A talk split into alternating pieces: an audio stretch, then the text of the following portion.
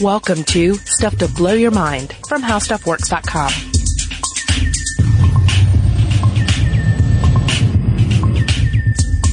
Hey, welcome to Stuff to Blow Your Mind. My name is Robert Lamb. Hey, I'm Christian Sager. Christian, what comes to mind when I mention the word spite? When I mention spite as a uh, as, as an aspect of, of human behavior? Well, the very first thing I thought of when we started talking about doing this episode was a scene in Star Trek II: The Wrath of Khan, when Khan.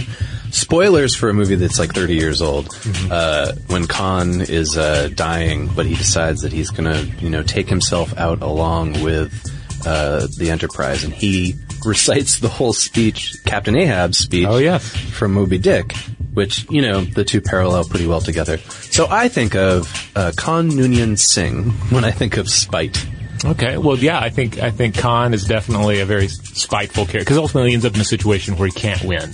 Right. And he could bow out gracefully, but Khan's not going to do that. Right. There's too much pride. There's too much ego there. Uh, he's he's laying it all on the line, so he'd rather he'd rather strike back and perish and get like just just to you know raise the middle finger to Kirk rather than uh, than just go out. Yeah, this is definitely the core of trying to figure out spite, not not just like uh, how it works psychologically in our human minds, but also like our definition of it. When you go and you look it up on the dictionary, it doesn't really include the, the uh, encapsulate how we think of it, right? Yeah, because uh, some of the studies that we get into, uh, well, one in particular um, talks about talks about spite and says, in general, spite differs from aggression, which can be exercised at little risk to an aggressor. Spite carries a cost, as if one were calculating that a loss is worthwhile if it takes a toll on one's opponent as well. But you don't necessarily see that in you know your standard Webster's dictionary. uh, Right. Yeah. So the idea here is that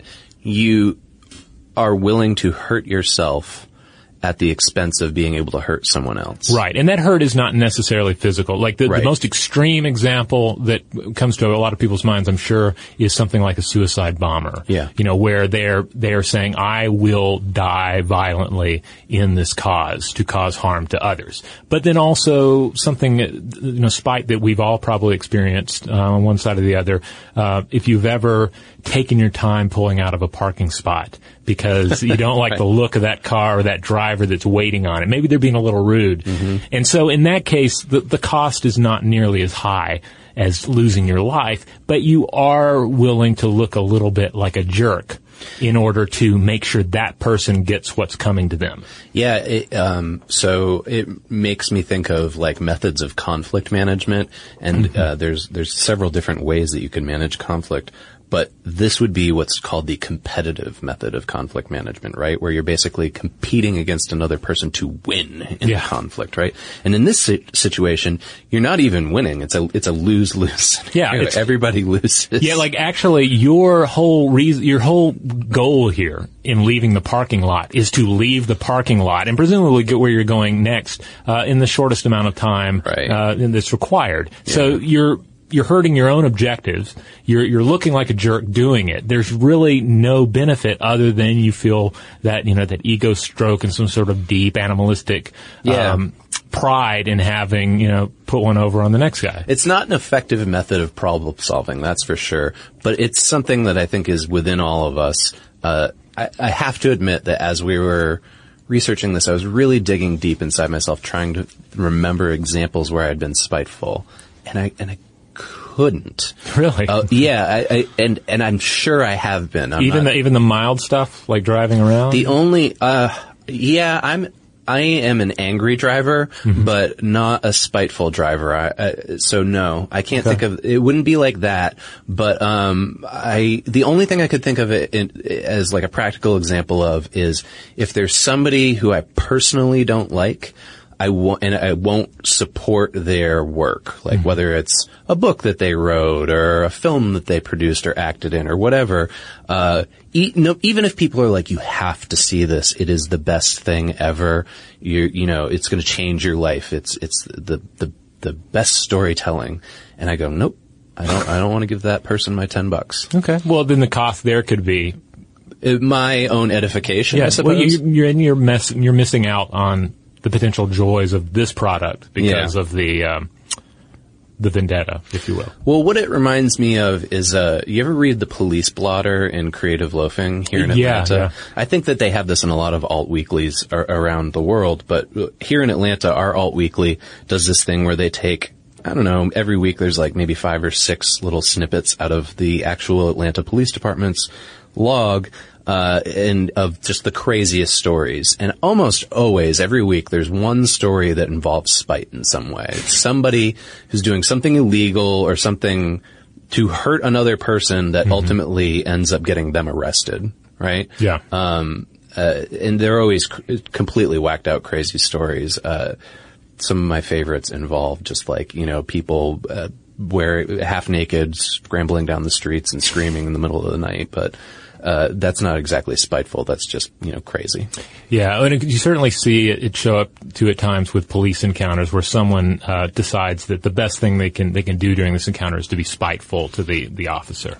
Yeah, right. Yeah. Uh, that's an interesting thing that it, it brings out. Law enforcement seems to bring spite out in people. for and on both sides. I mean, not, not to imply there's there's there's never some spite from the, uh, the police. Oh, No, the no, equation. absolutely. Um, so okay, uh, let- let's let's have some fun with this for a second. Okay. So uh, Dungeons and Dragons alignment chart. You know, for those of you out there, you know that Robert and I are, are, are really into geeky stuff like this. So. Uh, what is uh where's spite fall? I'm thinking it's neutral evil. Hmm. It's not necessarily chaotic. There's there it, it, there's determination to it. Obviously, it doesn't follow a rule oriented uh you know practice. Yeah, I think lawful evil is probably where most of your spite's going to fall. But okay. But uh, and, and in that, we you know we definitely have to think about some of the the spiteful characters we've encountered in things. Like like when I was trying to think of some, in addition to Ahab and Khan, Mm-hmm. Yeah. Cersei Lannister comes to mind from Game of Thrones as being Right. a very spiteful uh, character who, you know. She has some, some key values, you know, the importance of her family and the importance of her family. Mm-hmm. But she's often willing to jeopardize all of it out of spite for uh, an enemy or a perceived enemy. So, if, where would where would Cersei land in the, the Dungeons and Dragons alignment chart? Is Yeah, she that's lawful? interesting. evil? I guess you. Yeah, I guess you would have to say she's lawful evil. Uh, she because she works within the, I guess, uh, system of rule. Yeah. Right. Uh, yeah, that's interesting. Hmm. Another one that came to mind, and this one's a much harder one to nail down because there's you know a lot of a lot of his motivations are still up for discussion and continue uh, to you know to be, to be an item of discussion among um, critics. But uh, Iago in uh, Shakespeare's Othello. Okay. Yeah, I saw this. Rem- give me a little refresher on this because it's been a while since I've read Othello. Well, basically, Iago is the the character that just works against Othello the whole time, Yeah. and just you know, just ru- really kind of ruthlessly. Um, but you never really have a clear sense why. Like, there's not a situation where it's like, oh, Othello killed my father, or, or you know, the, the, generally it's a to try and figure out why Iago is so obsessed with taking down Othello. You have to. Uh, it, you have to apply some uh, some outside um, uh, interpretation, such Yeah. as uh, I think Kenneth Branagh when he played Iago, he he ha- he approached it as if Iago had feelings for Othello, and so his Oh. like his his deep rooted hatred came out of uh, you know inner conflict over his uh, Like his he felt like he was spurned somehow. Yeah. Okay. So Iago's a harder character to, to nail down, but I think there's there's a, a certain amount of spite Yeah. to what he does in the play. Yeah. Well, I uh, you know, when I was researching this, uh, one thing that I didn't realize was like a, a thing was building homes out of spite. Uh, apparently, like if you if you just search the word spite on Google, uh, within at least two or three pages, you'll find galleries of homes that were built in spite of their neighbors. Uh, and I didn't realize this was a thing. It's like people are purposely building homes to annoy their neighbors that aren't necessarily practical or functional homes that they, they themselves enjoy living in. Are you in. talking just like mildly so? Because you're always hearing about like, oh, they're building a modern home and it's out of keeping with the traditional homes in the neighborhood. yeah, I think it's more along those Okay. lines. Yeah. Because then you also Yeah. see those stories like the guy in England who had a giant shark like embedded in the roof of his house. I'm sure that would fall under this. I'm thinking along the lines of like that house in Beetlejuice, you know, like like the the weird like postmodern uh, art house that they had there. But in that case, you know, there was no neighborhood. In this, I think it would be like, you know, your next door neighbors would, would hate you because it would bring down the property values or something like that. But this is apparently like, like I found multiple galleries of this. So apparently it's a phenomenon. You know, it brings to mind, uh, I can't remember the character's name offhand, but the, um, the individual that Kevin Spacey portrayed in Midnight in the Garden of Good and Evil. Mm, you know, I have never seen that. Ah. My wife loves that movie, but I still haven't seen I it. remember Yeah. this being good, but a New Orleans uh, resident, and uh, if, if I remember correctly, uh, the individual he plays is kind of an eccentric uh, kind of character, Mm-hmm. and um, they were filming uh, some sort of historical piece in his neighborhood. Okay. And they like covered the the streets in dirt, and you know their horses standing around or whatever, and it's kind of a big inconvenience for everybody. And they were going to be shooting potentially with his house in the background because it's one of these nice old uh, homes. And so he uh, he just draped a large Nazi flag, you know, swastika and all, right there on the, the front porch, out of spite. You know, it's like, oh, you're gonna you Yeah. think you're gonna film this neighborhood and film my house as the backdrop. Well, I'm going to do this, which makes it Yeah. completely useless for your shoot, and also But also brands me, me as a crazy. Nazi to my, all of my neighbors. Yeah. Wow. Okay.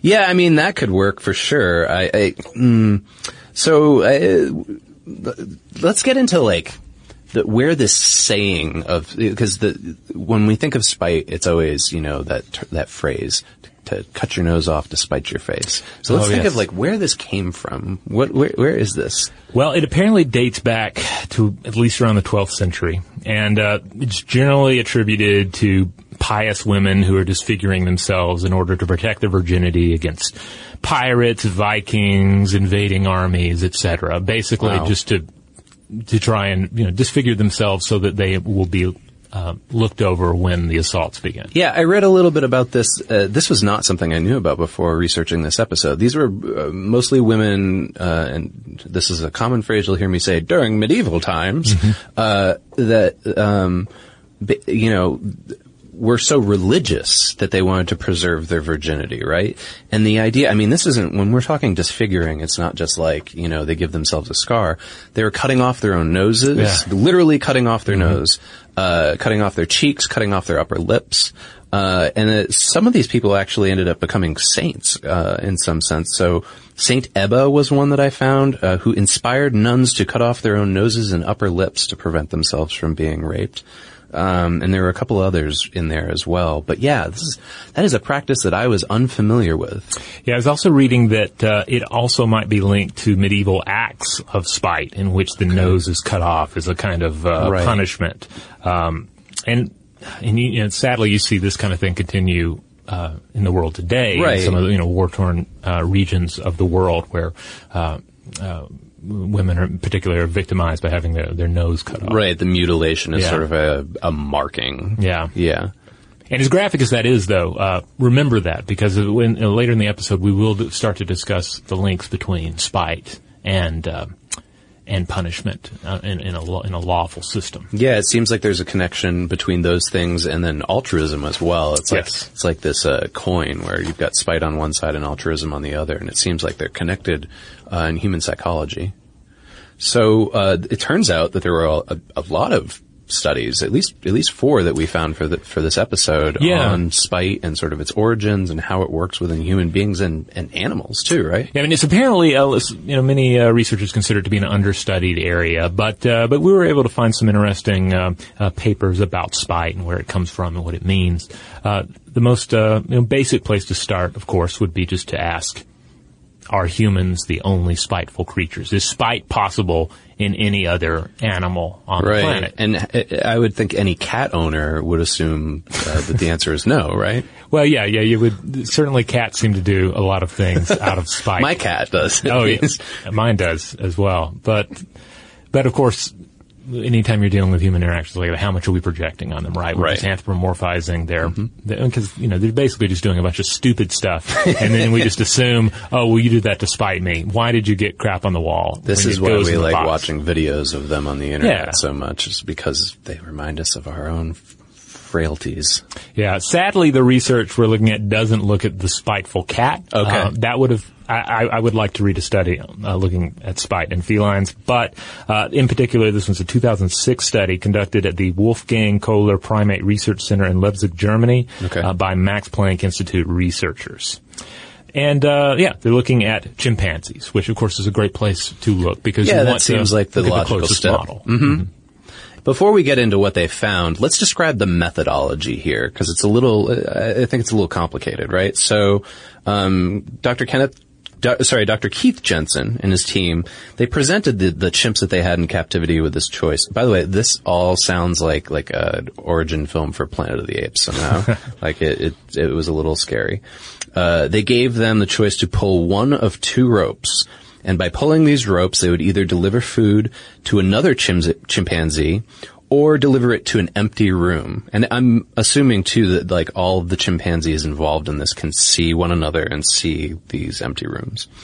Uh, in either case, the chimpanzee pulling the rope did not receive any food themselves, right? So Right. there was, they didn't get food themselves even though they were hungry. So they had a choice to either give the food to the other chimp or uh, send it to an empty room as a spiteful action towards the other chimp. Yeah, and the chimp wants food. It's a hungry chimp. You know? Yeah. Uh, so you can imagine yourself in that in a, in a similar scenario. If you had uh, your, your most favorite meal in the world. Yeah, let's say it's I don't know a deep dish pizza. Okay. and it's right there, right there behind the glass. You can't eat it. You can pull one rope and have it uh, land on a plate for uh, another hungry individual that you don't you know, necessarily know, and they can eat it. Or out of spite, you can just deliver it to an empty room and watch it rot. Yeah. If I can't eat it, then that chimp is definitely not eating. Right, and you both will sit there, uh, mouths watering and hungry and sad. Yeah, I mean, this plays into the, the basic spite principle. If I can't have X, then nobody will have X, right? So what happened?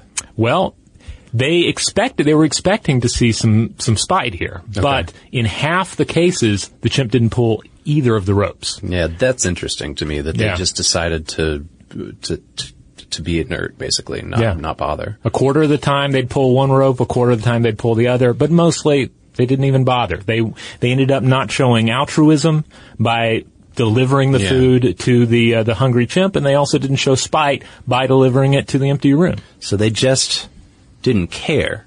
Yeah. What, Like- would, what would you do in this uh, scenario?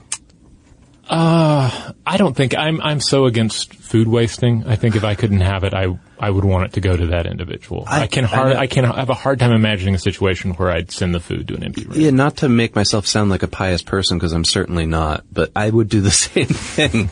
I would rather see the other person eat it. I, I- and almost like on some level, I think that there's a biological satisfaction there. Mm-hmm. If Well, how- you're not able to eat it, Well, let's throw. Everyone always throws out the whole time travel, you know, the, the ludicrous time travel thing. Would you go back in time to murder Hitler? Which Mm-hmm. of course has all there's all there's so many problems with that that question. Yeah. Uh, but let's put Hitler in this. So Okay. the deep dish pizza is Hitler in the room, and then there's an empty room. Do you Yeah. sen- you can't eat the pizza? Do you send it to Hitler and let him eat it, or does it go to the empty room out of spite? yeah, I'd, I'd still, I'd still give Hitler a pizza. Yeah. I mean, uh, despite what he, you know, horrible atrocities he's done, uh, guy, guy deserves to eat. Yeah, we waste enough food in this country. Right. Yeah. Let, let him eat the pizza, and we'll we'll we'll worry about the other concerns later. So yeah, and this, uh, but the, the interesting thing about this study is that not only does it cast light on spite as this particularly human emotion, but it also makes us consider altruism, which Right. which likewise is a trait that's largely attributed to humans. Now, granted, there are some some strong cases to be made for altruism in species such as the dolphin, but uh, we can only be certain about ourselves. We we are altruistic. We do a, we do a lot to help other people. Uh, but we're also spiteful. So there seems to be this definite connection between the two. Yeah, it certainly seems like a very human practice.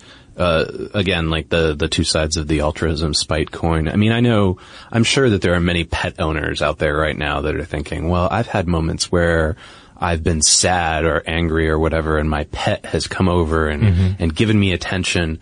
Uh, and, and whether they were or not, you know, it felt like they were doing this out of altruism too, because they didn't want their owner to be sad. Uh, they wanted to, uh, make them happier.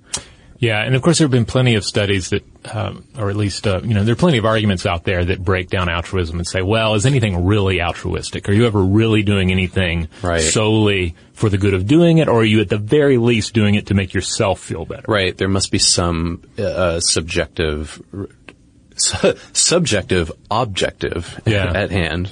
And the more you think about altruism and spite, and, and then look back on the Dungeons and Dragons uh, um, uh, alignment chart, Yeah. it does seem, uh, you know, certainly you can say lawful evil is where most of your really spiteful behavior would go. Right. But realistically, you're probably going to see spite pop up in any given uh, alignment, right? Yeah, I mean, right. The D and D chart is always just like a silly way to kind of try to frame the world Yeah. into an easily uh, into nine easy to understand philosophies of life. But yeah, I, I I can imagine that there's scenarios in which Gandhi probably felt spiteful. Yeah, I mean, everybody's going to have an off day. If Gandhi's in a room and you're in a room and there's a pizza and you can pull it with a rope, do you give it to Gandhi or do you let it fall into uh, the empty room? How is Gandhi? Is he fasting in this particular scenario? Because then I'd f- I feel like a real Oh yeah. jerk if I sent a pizza to him. Yeah, I would, that's I would true. need to send it to the empty room as much as that would. But I think that it would show his resolve if you sent it to him and he still didn't eat it. okay, so we're, we're helping him to uh, to make his statement. Okay, Mm-hmm. Yeah. well maybe. So that leads us to this study that was done on the different types of personalities and how they interact with spite, right? Yeah, definitely. And they did not use the Dungeons and Dragons alignment chart, but um, That's unfortunate. but but they did uh, they, they did look at, uh, at at a number of individuals and, and try and figure out well who what type of personalities are going to contain the most spite. Mm-hmm. So so this research was conducted by researchers from uh, Washington State University and the University of British Columbia. And uh, they attempted to measure spitefulness with a test similar to those used for personality traits. Right, and they came up with like a scale, right? Like how Mm-hmm. they they actually surveyed. So one thing I think is interesting about this, this is this is my experience from going to graduate school makes me critical of almost every study. Like I don't, they they very much hammered it into our heads that like any study you're presented with, find holes in it and Oh, yeah. immediately take it apart. And the the the thing that I that first struck me about this was that the people that they surveyed were all at universities. Yeah, this is a problem we uh, we discussed in um, an episode from earlier this year about uh, about your studies. Is so often you're Uh-huh. You're inevitably dealing with uh, with a bunch of uh, you know waspy college students in these scenarios. Yeah, right? they're they're all. Uh, what this tells us is how spiteful uh, academics and their and their students are, not necessarily what the world is. So Right. it's not it's not a general population example here, but they developed this spitefulness scale. They surveyed what twelve hundred people at two different universities, and it was online, right? Mm-hmm. Yeah. So they were able to um, get some older participants in as well. Yeah, so to try and balance people- it out a bit, Yeah. yeah. maybe those people weren't involved with the university.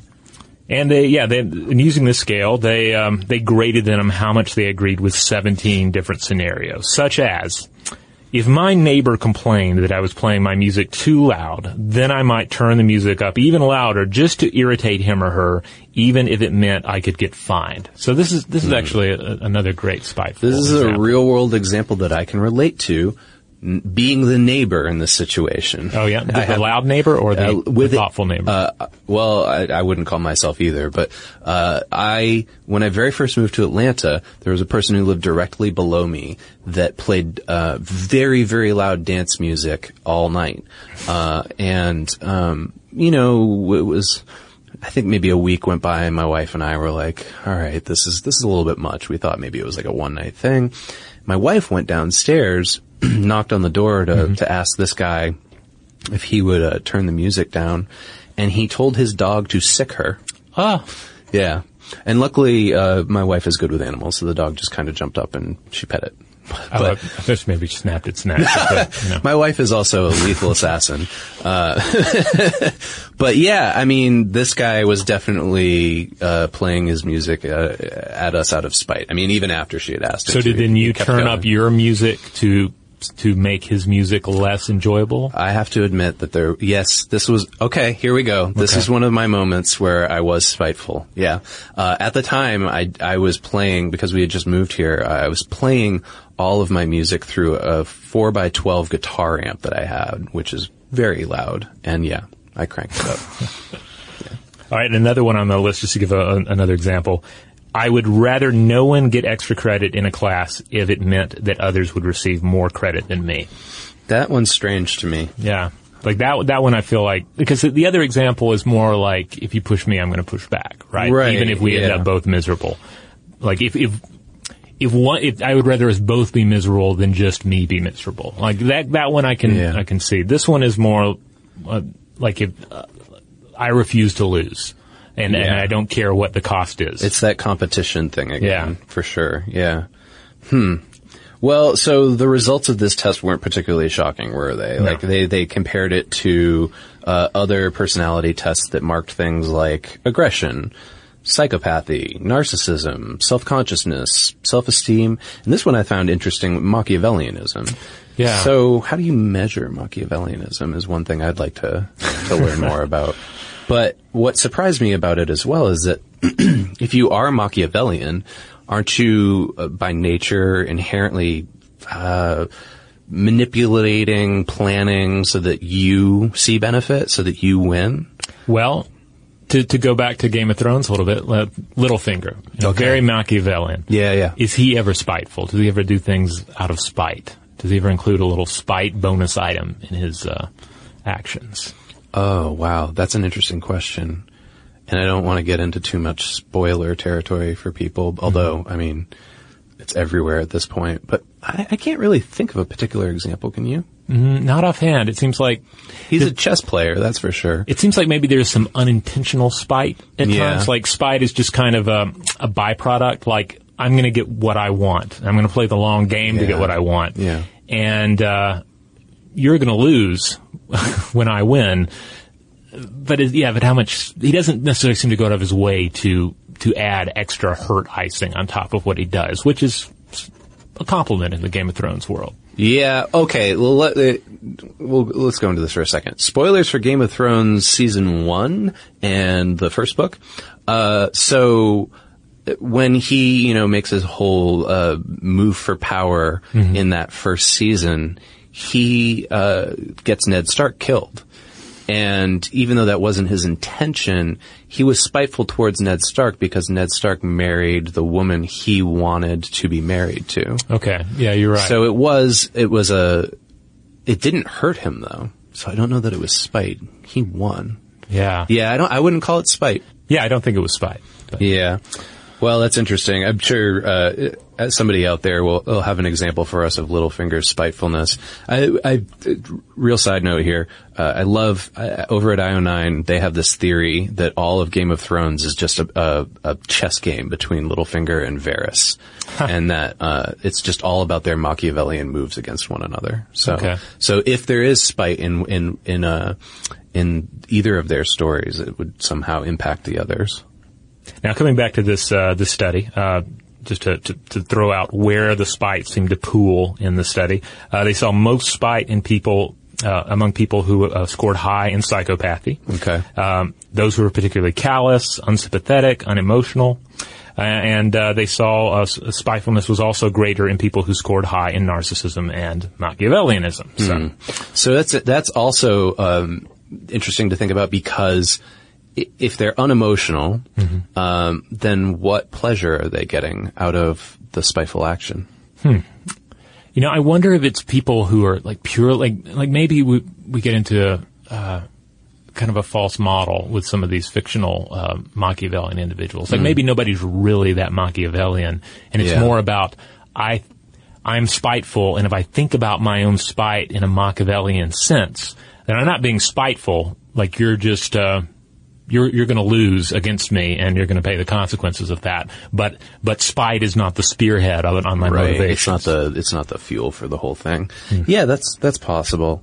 Now, people with lots of guilt scored low, Okay. but those with shame scored higher. So that's interesting to make that distinction. Distinction because uh, if if you're guilty, you did something bad. But if you're shameful, you are bad. Uh, in, in terms of how we think about guilt and shame. Yeah, and and this is also the study where it short they they first came up with the conclusion that men score higher on the spite scale than women, right? Mm-hmm.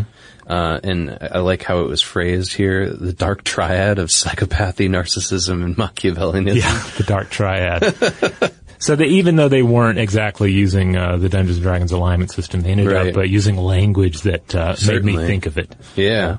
Yeah. And then also children, well, th- this was another thing that they found in this study. Children will often pick up on a situation that invites spite, but they won't necessarily act on it, right? But they realize what's going on when they have Yeah. the opportunity for it. And yet at the uh, same time, they found that older people are less likely to be spiteful than younger people.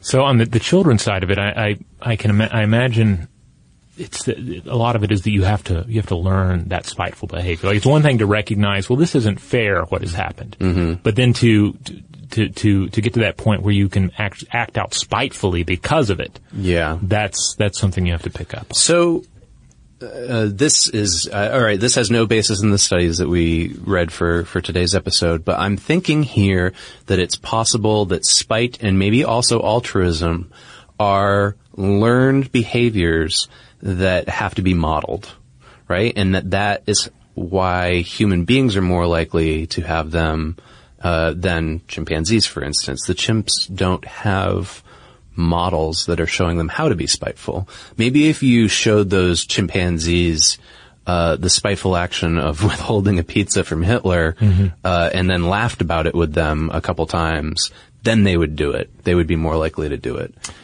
Yeah, and as, as we'll, uh, we'll discuss uh, in, a, in, the, in, the, next section, um, it, it, seems that, that altruism and spite kind of emerge from a sufficiently complex system. Mm-hmm. You know, mm-hmm. um, that, that, maybe it's just a, situation where like, a chimpanzee intelligence and culture has just not reached the level to where spite and altruism emerge to do battle with each other. Yeah, absolutely. Well, again, I say, let's avoid the Planet of the Apes scenario. Uh, I don't, I don't want a you know, or rather, what the dawn of the Planet of the Apes scenario. Not, not, not the first one with Charlton Heston, but the more recent ones. You know, I don't want to teach these animals are are failings. Yeah, well, and I don't want to see them riding around on horses either. No, yeah. or shoot me. Yeah.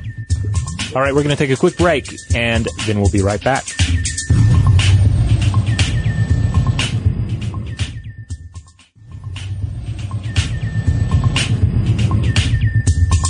All right, so the next uh, bit of research we looked at, this is uh, this came from uh, Patrick Forber of Tufts University and Rory Smead of, of, Northeastern, and they applied game theory to the study of spite, designing a cube, computer model of virtual players challenging each other to a single round of the ultimatum game. Okay, well, as somebody who has played uh, MMO RPGs before, or really any online gaming system, I'm going to imagine that they found that spite was uh, pretty heavily dominant within a, a, gaming community. Are there spiteful gamers? Oh God, it feels like it when you're playing it. Yeah, yeah. the the the people who um, I don't forget what it's called.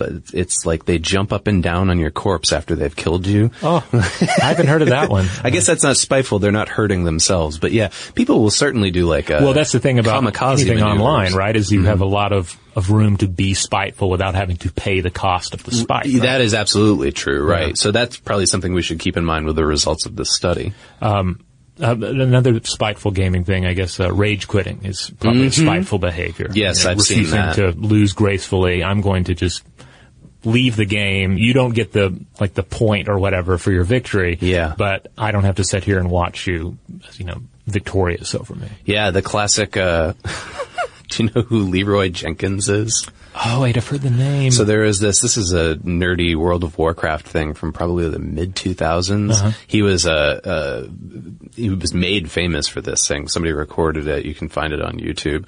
Uh, his name was Leeroy Jenkins. He was part of a raid group that was playing World of Warcraft, and uh, rather than you know let his team win, he ran in uh, and purposely sabotaged the team's efforts to conquer this dungeon and got them all killed and uh, is is known for yelling out his name as he did it. He says, Leeroy Jenkins and runs into this thing and kills everybody and you can hear all these guys over their little headsets getting angry at him for ruining their game. All right, well that's that's that's pretty spectacularly spiteful. Yeah, the like Leeroy that. Jenkins spite model.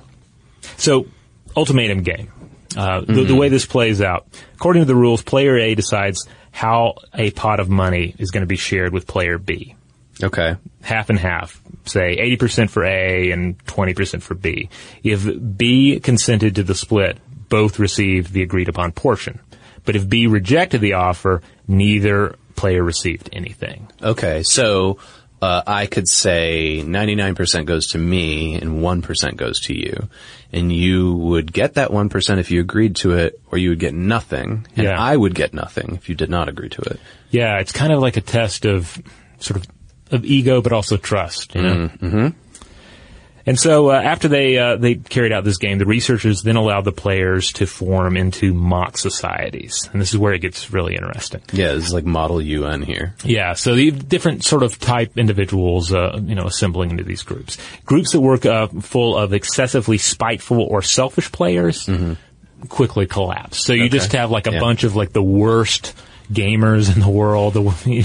Imagine trying to run a society together. It just completely falls apart because there's Yeah. no structure there. Everybody's a massive jerk. Yeah, it's And- like a trolling community. yeah, the trolling community is just going to be like cannibalism and madness within an hour, right? Yeah, yeah. Likewise, you would have these rigidly fair-minded societies, and these work okay until you end up with one uh, selfish invader, and they just tear the whole thing apart. Really? Yeah. Okay, that's interesting. So just one person, one or two, can uh, destabilize the whole thing. Yeah, yeah. You have you know one Morlock wanders in to your peaceful uh, village, and then just rips everything to shreds, falls Huh. apart. Okay. All right. And then they found uh, that flexible sharers, though, right? They were able to coexist with spiteful people. Yeah, this is where we see the, this interesting balance of altruism and spite. Uh, because the, the presence of spiteful individuals actually enhance the rate of fair exchanges among the non-spiteful. So they kind of end up balancing each other out. Yeah. So just the fact, but this this requires your you know community of, of people to be what we call flexible sharers here, right? Um, they they. it- by there being spiteful people there, it inherently teaches them to be more altruistic. So again, this is like modeled behavior, even if it's like a almost uh, like a um, reverse psychology. Yeah. Interesting. Yeah, Patrick Forber, um, in the uh, the study, he said it could be that Nietzsche was right about punishment, that it originated as spite and only later was turned into a mechanism for maintaining fairness and justice. This uh, uh, podcast is is not the place for us to dive deep into this, but it also reminds me of the the punishment theories of Michel Foucault, um, and uh, which I believe you know he was influenced by Nietzsche in that respect. So yeah, punishment and altruism they're all connected together.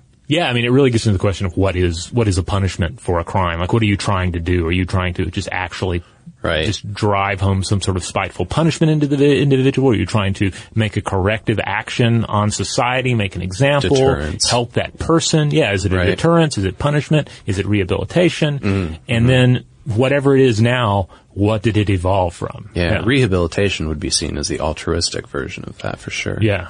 yeah. And whereas just pure punishment would be more on the spiteful end. Hmm, Yeah. Oh, and the authors of that study also pointed out that this would make sense too. Uh, this balance that ends up being maintained because you're. It's not only the the lawful individuals in the society, the good people, Yeah. non-cheaters, that are going to contribute to the rule of law, but uh, the cheaters are also going to because the rule breakers also have a vested interest in punishing other rule breakers. Oh, right. Yeah. Yeah. It's right. like the whole scenario when you have, um, you know, gangsters take over a neighborhood in some sort of, you know, like a Godfather type scenario. They're going to cut down on the crime in their turf so that they can carry out their crime. Yeah, I remember reading that in one of these Mm-hmm. articles. They were that that was their example was that like the mafia is known for for protecting the neighborhood at the same time that it's criminalizing it. Yeah. Interesting. So uh, there's two researchers involved in this study, uh, D.B. Krupp and Peter Taylor, uh, and it looks like what they did was they developed a new theoretical model of spite, like how we understand spite, right, and like Yeah. how individuals enact it. Yeah, and their their key findings were that, were that first of all, individuals who appear very different from most others in a group will evolve to be altruistic towards similar partners and only slightful, slightly spiteful to those who are dissimilar to them. So, Okay, so we're talking about like an outsider scenario here. yeah, right? like I instantly think of like a high school, junior Yeah. high scenario, you know, so it's like you have the, like the cool kids and the jock kids and the kids Mm-hmm. who fit into, to larger, um, more accepted groups. Yeah. Okay. And then you have, you know, the, the, the geekier crew, you know, Right. uh, that, that I was definitely a part of. So in this, too. so in this scenario, me and you at the geeky table, Yeah. we're going to be, we're going to have a lot of altruism towards each other. Right. And we're Right. going to have maybe a little bit of spite towards the folks at the jock table, but Mm-hmm. not a lot. We're not going out of our way to, um, you know, put things in their, their lunch trays or whatever. Well, that, what what I find fascinating about this aspect of the study, and there's more to it, is it, it sort of um, debunks common thinking psychology about incidents like the Columbine shootings, right? And the idea that they were spiteful. They were outsiders who were enacting their spite upon the community that they felt like they didn't belong to. Right. So the second part might play into that a little more. Yeah, the second part is that individuals who appear very similar to the rest of the group, in other words, the, the people at the jock table, etc., the, Okay. the, the, the main population members, they will evolve to be only slightly altruistic to similar partners, Okay. but very spiteful to dissimilar individuals. And they may even go out of their way to hurt them. So in this scenario, So that explains all the times that I got beat up in high school. That would, yeah, that would, that would fall into this because you have the, the main population is going to go out of their way to be spiteful and even hurt individuals that, that, that look out of place. Okay. But on the other side, they're only being marginally altruistic to even their, their, Yeah. their own kind. Yeah, yeah, they're they're uh, that's interesting. So this seems to connect to that um, sort of basic psychological uh, understanding of Maslow's hierarchy of needs. You know what I'm talking about? That like uh, pyramid of there are, are various needs that we as human beings have to fulfill before we can sort of uh, get to a point of self-actualization, right? And this seems very connected to the, Maslow's idea of belonging, right? That like, if you feel like you belong to a group, and that group is an outsider group, then you're more likely to, to care for them, to be altruistic to them. Uh, but if your group is, if you belong to a group that is, uh, I guess, more or less p- popularized, um, you're less likely to feel that way. Yeah, and I could also see where there's there's there's more of a necessity for that altruism in that outsider group because you need each other more. for Right, it's a survival tactic. Yeah, whereas if you're just one of the larger dominant power structure, you know what? Uh, it's just not as necessary. Mm-hmm. It's more spread out, even I guess. So it certainly, you know, I remarked. By the way, I didn't get beat up that much in high school, but uh, I, I remarked that it ex- uh, explains schoolyard bullying, which we have down here, but it also ex- explains things like racism and prejudice, right? Yeah, I mean, definitely you can you can take this study and apply it to just about any scenario where one group is uh, is being spiteful to a small another smaller group, or or even uh, look at you know some of your more some of your examples of just really altruistic individuals and their potential outsider status. You know. Mm-hmm. I mean, just think about it. Like, who's who's weirder on the street? The guy who's walking around just being really nice to everybody, or the guy Right. who's walking around scowling? Like, who- like sadly, we often think it's the the nice individual. Like, what is what's going on with that Yeah. person? What's their game? Yeah. The the, the dude that's just being uh, spiteful. You know, he's just another grumpy individual walking around the city. All right. So things I've learned about myself in this episode are that even though I'm the guy in the street scowling, I'm more likely to give a pizza to somebody if I won't get a pizza myself. Right, provided they seem to be a member of your group Yeah. and are not Adolf Hitler. Okay. Or no, well, you I would give it to Adolf I'd Hitler. still give Hitler a pizza. Okay. Yeah. Okay. Yeah. But I'd be more likely to give, uh, you know, one of our listeners a pizza.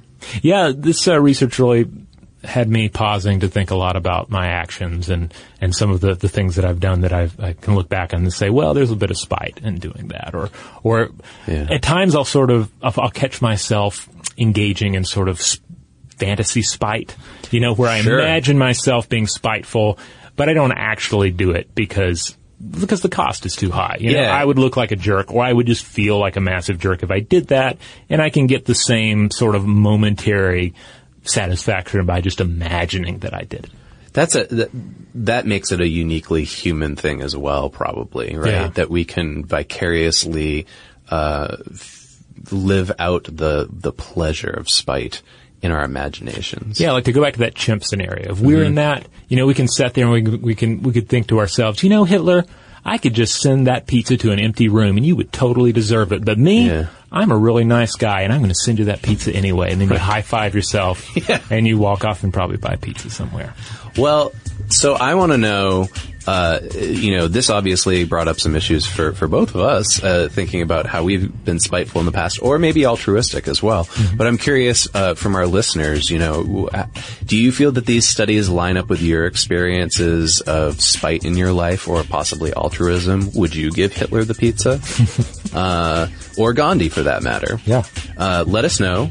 Uh, you can find us on Facebook, Twitter, or Tumblr, and we're blow the mind on all those platforms.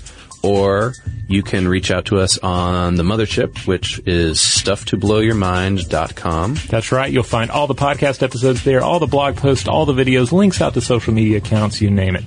And please let us know about your experiences with spite and whether they lined up with what we talked about today by writing to us at blowthemind at howstuffworks.com. For more on this and thousands of other topics, visit howstuffworks.com.